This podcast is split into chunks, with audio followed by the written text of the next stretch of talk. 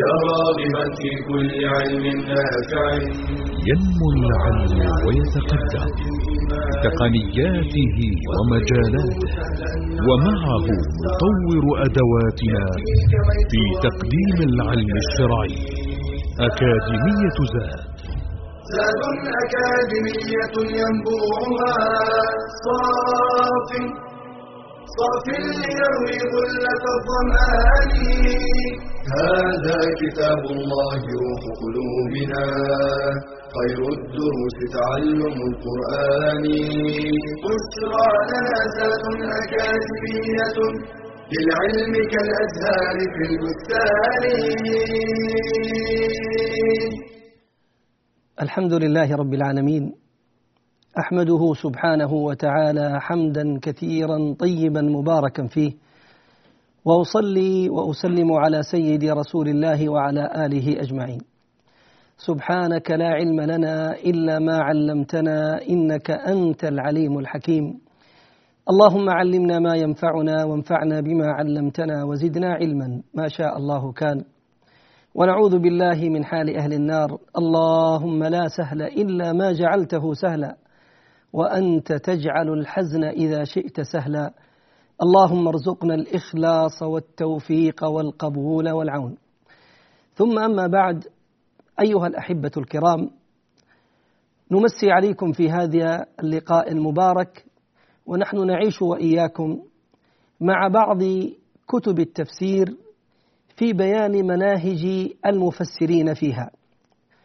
ونحن نطوف وإياكم مع هذه الكتب القيمة المباركة لابد أن نعرج على أولئك العلماء الأفذاذ الذين قاموا بتصنيف هذه الكتب وذكر ما فيها.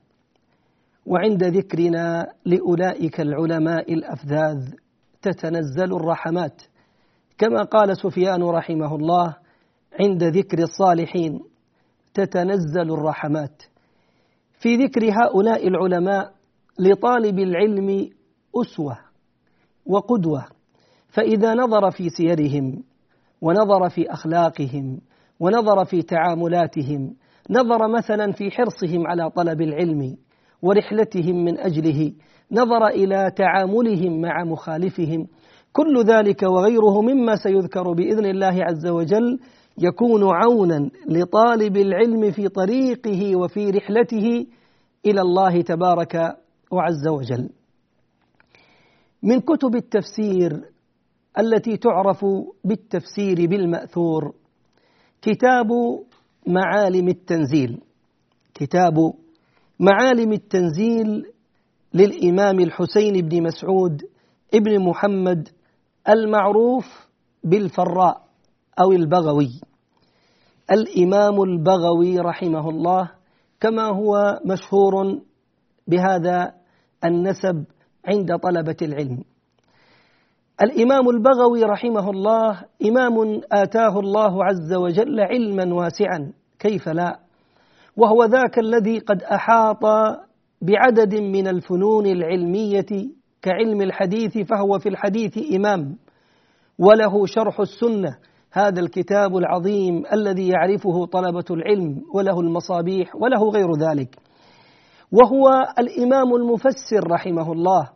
الذي سنذكر طرفا من علمه بالتفسير من خلال كتابنا معالم التنزيل الذي سنتحدث عنه عن إمامه البغوي رحمه الله. هو الإمام الفقيه الاصولي قل ما شئت عن هذا البحر الذي لا ساحل له الذي آتاه الله تبارك وعز وجل فنون شتى. إمامنا الذي كان يلقب بمحيي السنة وكان يلقب بركن الدين ولد رحمه الله رحمة واسعة في تقريبا أواخر أو بدايات أو نقول في القرن الرابع. إذ أن سيرته رحمه الله لا تعرف بالتفصيل ولم تذكر مفصلة كغيره من أهل العلم في كتب التراجم.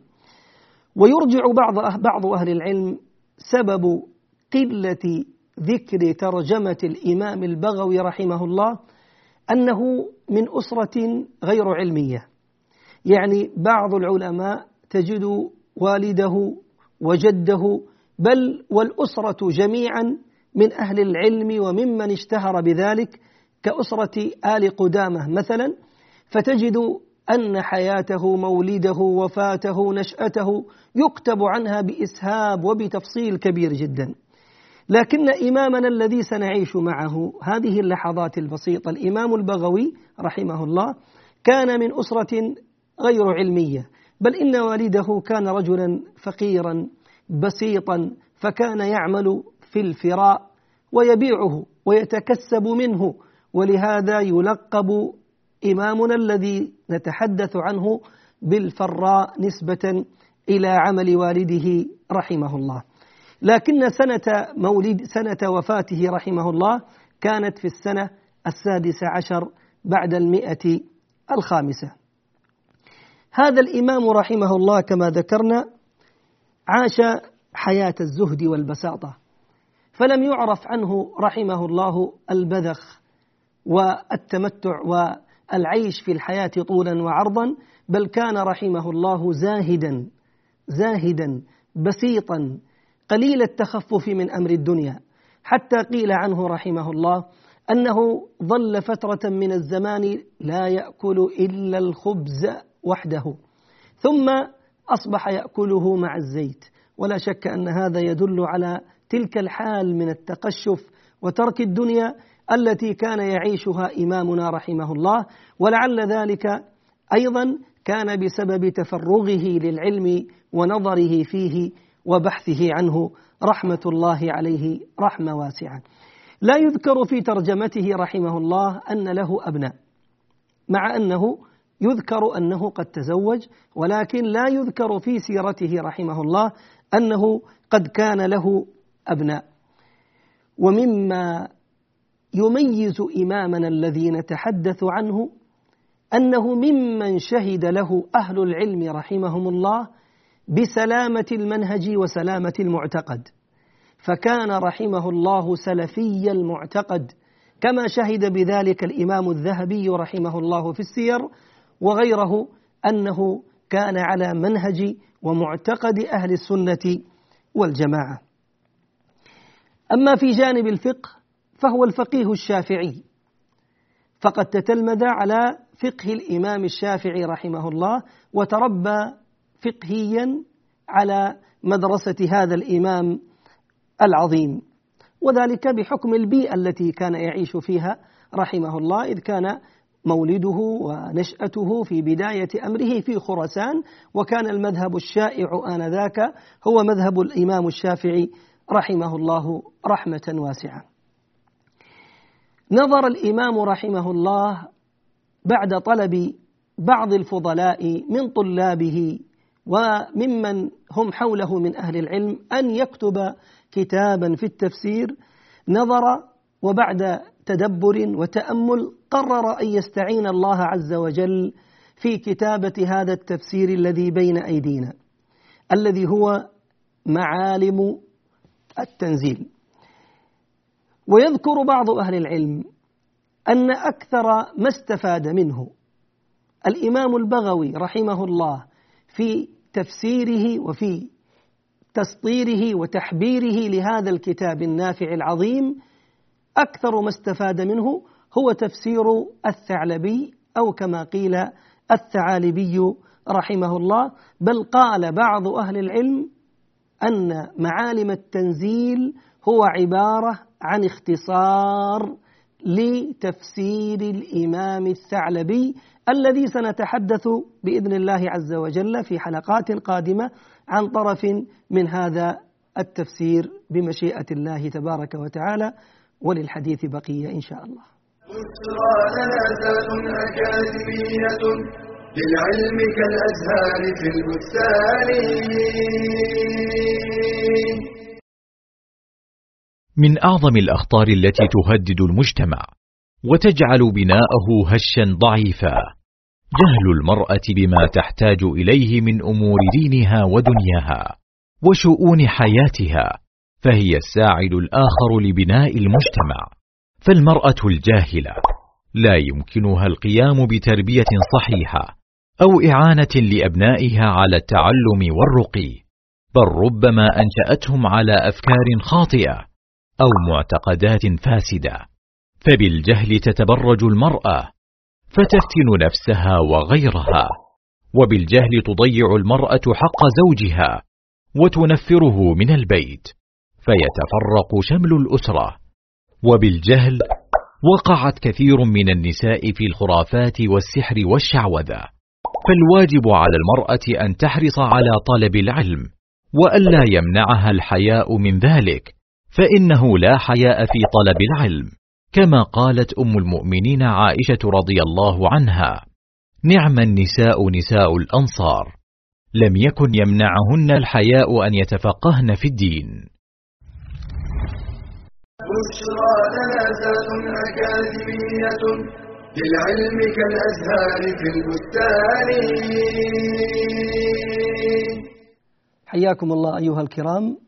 نعود إلى ما كنا نتحدث عنه قبل الفاصل وهو الحديث عن هذا السفر العظيم كتاب معالم التنزيل للإمام البغوي رحمه الله الذي قلنا أن بعض أهل العلم قد حكى بل جزم أنه عبارة عن اختصار لتفسير الإمام الثعلبي رحمه الله. تفسير الإمام الثعلبي كما سنذكر إن شاء الله تعالى قد ملئ بالإسرائيليات والأحاديث الموضوعة والضعيفة والقصص التي ربما لا يقبلها العقل مع اتساعه وضخامته. والإمام البغوي رحمه الله نقى ذلك كاملا. وأخرج منه كثير من هذه الإسرائيليات وأزال الكثير من تلك الأحاديث الموضوعة والمكذوبة. كيف لا؟ وهو المحدث رحمه الله وهو إمام الحديث. الذي يعرف صحيحه من سقيمه. ولهذا خرج كتابه بعيدا عن مثل هذه الأمور تماما حتى لما سئل شيخ الإسلام ابن تيمية رحمه الله عن أجود ما كتب في التفسير سئل عن أجود ما كتب في التفسير أهو الزمخشري أي تفسير الزمخشري الكشاف أم تفسير القرطبي أم تفسير البغوي فكان حكمه رحمه الله أن أفضل هذه الثلاث وأسلمها معتقدا هو تفسير الإمام البغوي عليه رحمة الله تبارك وعز وجل. خرج لنا هذا السفر هذا الكتاب النافع الذي يعتبر متوسط الحجم. فليس هو من التفاسير الكبيرة كتفسير القرطبي رحمه الله وليس هو من التفاسير المختصرة جدا كالجلالين مثلا بل هو تفسير متوسط يحتاج إليه طالب العلم جدا في سلمه أو في تدرجه في طلب علم التفسير احتياج كبير جدا جدا. الناظر في كتاب الإمام البغوي كتاب معالم التنزيل يجد أن الإمام رحمه الله قد اتخذ لنفسه منهجا في هذا الكتاب الرائع. فمثلا قد اعتمد اعتمادا كليا على التفسير بالمأثور. وهذه من مميزات هذا الكتاب النافع. وقد ذكرنا قبل الآن أن العلماء الذين يهتمون بالتفسير بالمأثور ينظرون أولا إلى تفسير القرآن بالقرآن إلى تفسير القرآن بالسنة إلى تفسير القرآن بأقوال الصحابة وأقوال التابعين. فيكون حرصهم كل حرصهم للنظر في أقوال النبي صلى الله عليه وسلم والصحابة ومن كان بعدهم من أهل العلم رحمهم الله. مما يميز أيضا هذا الكتاب وهو مما كان من منهجه رحمه الله عنايته بالقراءات فهو إمام في القراءات. عنايته رحمه الله باللغة وبالنحو وغيرها من الفنون التي يحتاجها المفسر للنظر في كتاب الله تبارك وعز وجل. أيضا مما يمتاز به تفسير الإمام البغوي معالم التنزيل هو اهتمامه رحمه الله بجانب العقيدة. وذكره لمسائل المعتقد. وإذا ذكر مسألة من مسائل العقيدة فإنه يهتم رحمه الله ويركز على ذكر منهج أهل السنة والجماعة ذكر المنهج السلفي لا سيما في باب الأسماء والصفات في باب الإيمان وفي غيرها من الأبواب في علم المعتقد. فإنه رحمه الله يهتم بذلك ويبينه أتم بيان. مما يذكره أيضا الإمام البغوي رحمه الله هو عنايته بالأحكام الفقهية. عنايته بالأحكام الفقهية. فلا يكاد رحمه الله يمر بآية تتضمن حكما من الأحكام إلا ويذكر ذلك الحكم وربما استنبط أحيانا وربما رجح رحمه الله فهو ذلك المجتهد الذي يحق له هذا الاجتهاد. أيضا مما يتميز به هذا الكتاب الرائع تجريده للأحاديث التي ذكرها من الأسانيد. وهذا مما جعل كتابه كما ذكرنا كتابا متوسطا. يعني إذا جاء في سواء في الأحاديث المرفوعة أو في الموقوفات فإنه يذكرها رحمه الله بغير إسناد.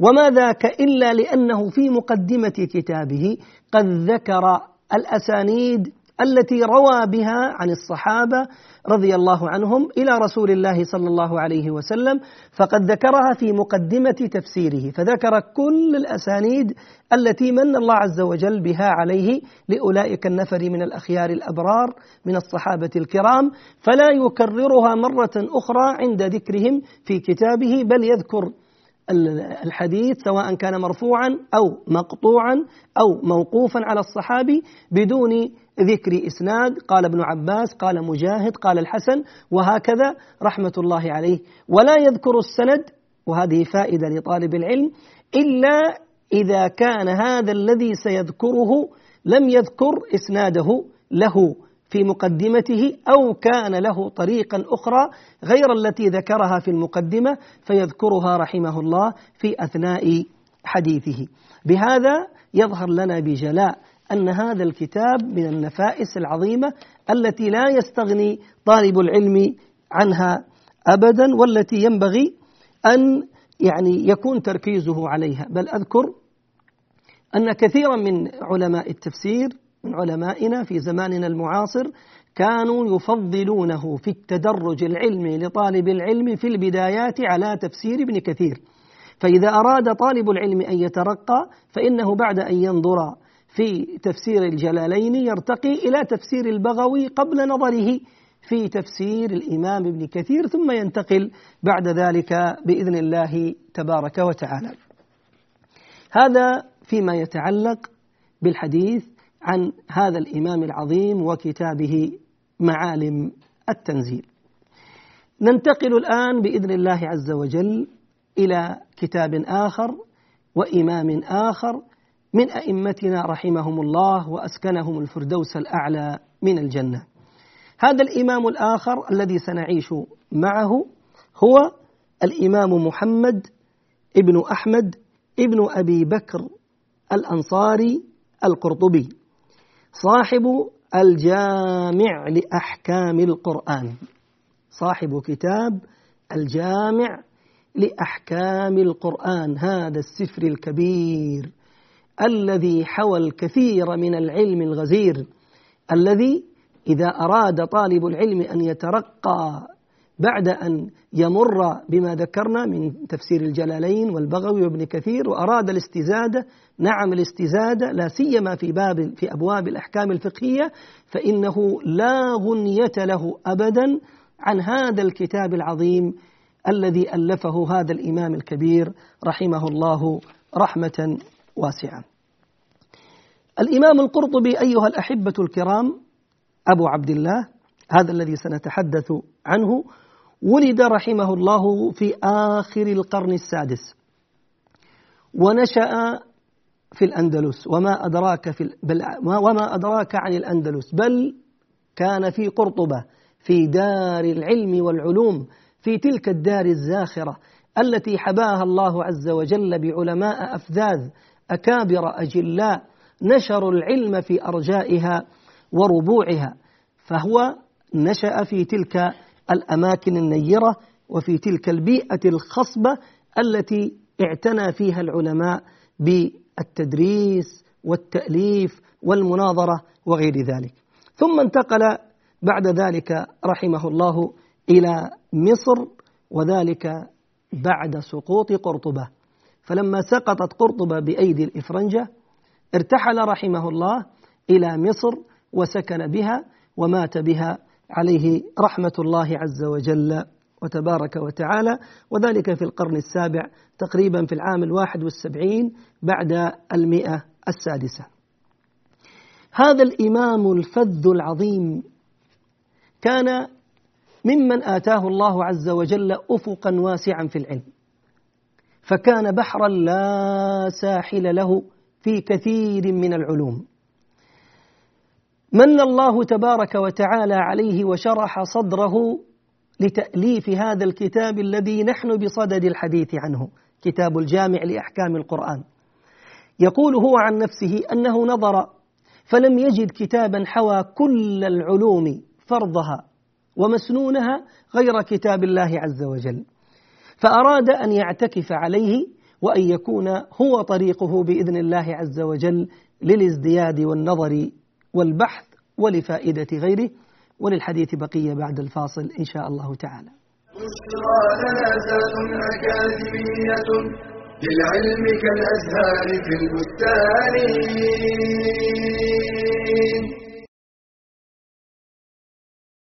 أمانة عظيمة ومسؤولية كبيرة. إنها تربية الأهل والأولاد. قال تعالى يا أيها الذين آمنوا قوا أنفسكم وأهليكم نارا. قال علي بن أبي طالب أدبوهم وعلموهم. فنعلمهم العقيدة الصحيحة. قال تعالى وإذ قال لقمان لابنه وهو يعظه يا بني لا تشرك بالله إن الشرك لظلم عظيم. وقال صلى الله عليه وسلم لابن عباس يا غلام إني أعلمك كلمات احفظ الله يحفظك. ونعلمهم حب النبي صلى الله عليه وسلم وحب أصحابه. فقد كان السلف يعلمون أولادهم حب أبي بكر وعمر كما يعلمون السورة من القرآن. ونعلمهم الصلاة. قال صلى الله عليه وسلم مروا أولادكم بالصلاة وهم أبناء سبع سنين واضربوهم عليها وهم أبناء عشر ونعلمهم مكارم الأخلاق ومحاسن الآداب. قال صلى الله عليه وسلم لعمر بن أبي سلمة يا غلام سم الله وكل بيمينك وكل مما يليك. ونعلمهم شيئا من القرآن بأنفسنا أو نلحقهم بحلقات التحفيظ. ونعلمهم الحلال والحرام بالتدريج. ونعلمهم لغة القرآن قبل أن نعلمهم اللغات الأخرى. قال نافع كان ابن عمر يضرب ولده على اللحن. فاحرص على تعليم أهلك. واعلم أن غذاء الروح أهم من غذاء البدن. قال صلى الله عليه وسلم والرجل راع على أهل بيته وهو مسؤول عنهم. بشرى لنا أكاديمية للعلم كالأزهار في البستان حيا الله الجميع وأهلا وسهلا بكم. كنا أيها الأحبة قبل الفاصل قد بدأنا الحديث عن إمامنا الإمام القرطبي رحمه الله من خلال كتابه الجامع لأحكام القرآن. مما يحسن التنبيه عليه أيها المباركون أن هذا الإمام قد امتاز كذلك بميزتين عظيمتين. الميزة الأولى هي زهده رحمه الله فكان زاهدا. منصرفا عن زخارف الدنيا مقبلا على الله تبارك وتعالى. حتى كان ذلك يعرف في ملبسه وفي مشيته. الأمر الثاني عفة لسانه رحمه الله. وأنا أركز على هذه النقطة وأجعلها لطالب العلم سمة. ينبغي أن تكون أمامه وطريقا ينبغي أن يسلكها. كان الإمام القرطبي رحمه الله عف اللسان ويظهر ذلك جليا واضحا في مناقشاته العلمية الفقهية من خلال كتابه الذي بين أيدينا كتاب الجامع لأحكام القرآن. فإذا مر بمسألة من المسائل رحمه الله وذكر فيها أقوال المخالفين كان عكس أقرانه الذين في زمانه أو الذين سبقوه فلا يشنع على المخالف ولا يكون معه حادا سليط اللسان بل كان رحمه الله عف اللسان حسن المنطق يبحث عن الأعذار للمخالف من كل مكان ويثني عليه ثناء عبقا عاطرا وإن كان هذا المخالف وإن كان هذا الآخر مخالفا له فيما يراه رحمه الله. وانظر إذا أردت أن تعرف معنى كلامي.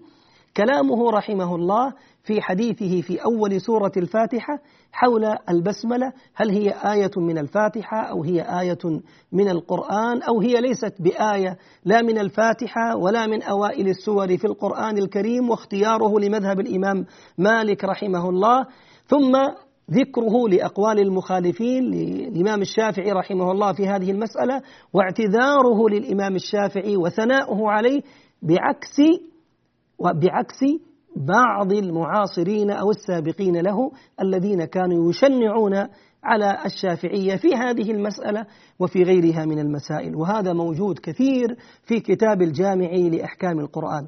وهذا الذي يجعلني أقول لنفسي ولإخواني أن نتأسى بمثل هؤلاء العلماء وأن نحذو حذوهم وأن نسير على طريقتهم في حفظ ألسنتنا لأولئك المخالفين لا سيما إذا كانت المخالفة في المسائل الفرعية التي تحتمل الخلاف تحتمل الخلاف والاجتهاد فيها سائغ. فلا يحسن بطالب العلم أن يكون مشنعا للمخالف سليط اللسان بل قبيحه أحيانا يذكر مخالفه بكل قبيحة فإن هذا ليس من خصال طالب العلم فضلا عن غيره من الناس. فإمامنا القرطبي ممن وفق لعفة اللسان رحمه الله رحمة واسعة.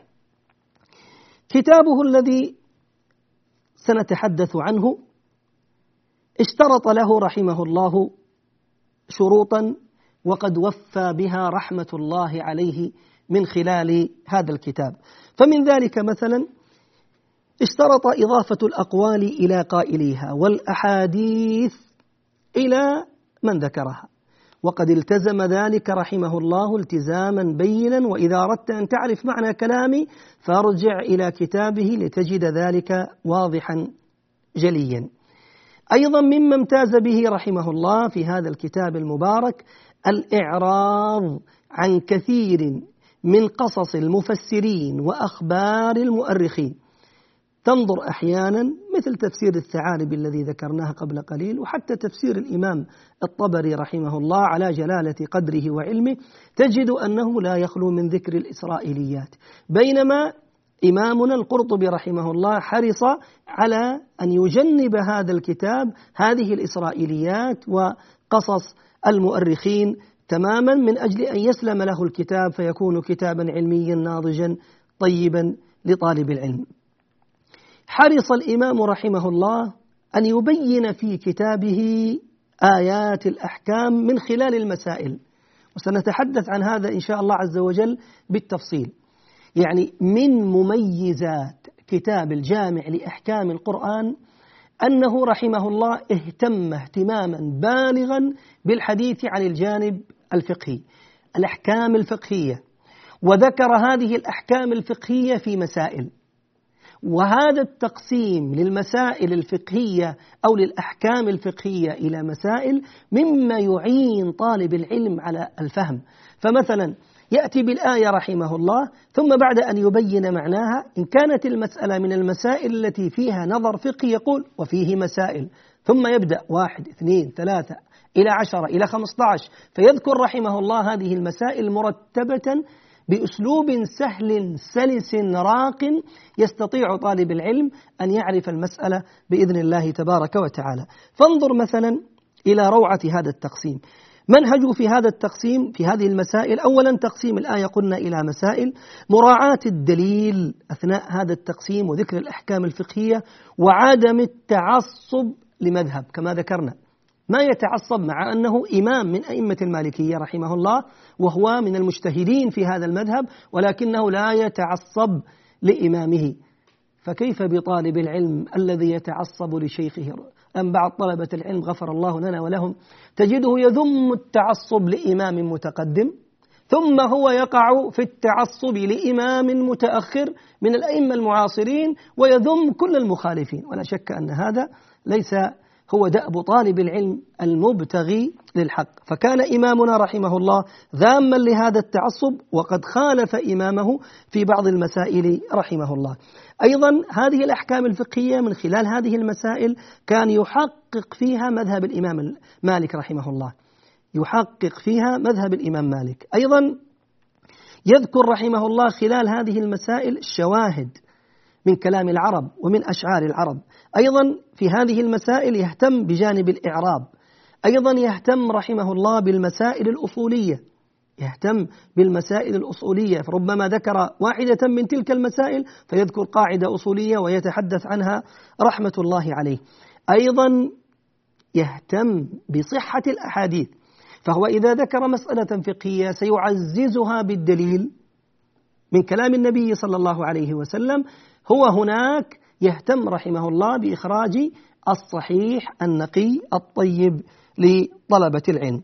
أيضا رحمه الله من المميزات الرائعة في ذكره للمسائل الفقهية ذكره لسبب الخلاف. انتبه يا طالب العلم. ذكر الفقيه لسبب الخلاف مهم جدا لأنه أحيانا يذكر الخلاف الفقهي يذكر الخلاف الفقهي وأحيانا قد يكون هذا الخلاف خلاف شكلي خلاف صوري لا حقيقة له لا جوهر له. فإذا ذكر السبب تبين بعد ذلك نوعية هذا الخلاف. فإذا ذكرت الثمرة كان ذلك أفضل وأعظم. وممن اهتموا أيضا بهذا من الفقهاء ابن رشد رحمه الله كما في كتابه بداية المجتهد واهتم به أيضا القرطبي في كثير من مسائله في هذا الكتاب أن يذكر رحمة الله عليه سبب الخلاف في المسألة. ذكره أيضا أحيانا للقراءات في الآية. أيضا ذكره لسبب النزول. ذكره لسبب النزول. أيضا ذكره لمسائل الإجماع والاتفاق. كل ذلك تراه بجلاء وبوضوح في تلك المسائل الرائعة التي عرضت بطريقة فذة جميلة. لم يسبق لم يسبق الإمام القرطبي أحد إليها فعليه رحمة الله رحمة واسعة. من شرطه رحمه الله الذي جعله أيضا للكتاب بعد هذه المسائل أن أنه إذا لم تتضمن الآية حكما فإنه يذكر ما فيها من التفسير ولا يتركها. يعني تجد أحيانا بعض من اهتم بتفسير وبيان الأحكام القرآنية لا يتحدث إلا عن آيات الأحكام فإذا مر بحكم فقهي ذكر ذلك. أما القرطبي رحمه الله فهو قد أخذ على نفسه التأويل والتفسير لكل كلام الله جل وعلا حتى لو كانت الآية مما لم يتضمن حكما فقهيا فإنه يبين معناها رحمة الله عليه. أيضا كما ذكرنا يذكر أسباب النزول والقراءات والإعراب يتحدث عن الغريب في الألفاظ فهو كتاب وسفر عظيم حري بطالب العلم أن ينظر فيه إذا أراد الظفر بهذا الفن أعني فن علم التفسير. أسأل الله أن يرحم الإمام القرطبي وأن يرزقنا وإياكم التأسي بهؤلاء الأفذاذ والسير على منهجهم إنه على كل شيء قدير وبالإجابة جدير. وإلى لقاء قادم إن شاء الله ألقاكم فيه. والسلام عليكم ورحمة الله وبركاته. تلك العلوم دروسها ميسورة في صرح علم الراسخ الأركان بشرى لنا بشرى لنا بشرى لنا ذات أكاديمية للعلم كالأزهار في البستان.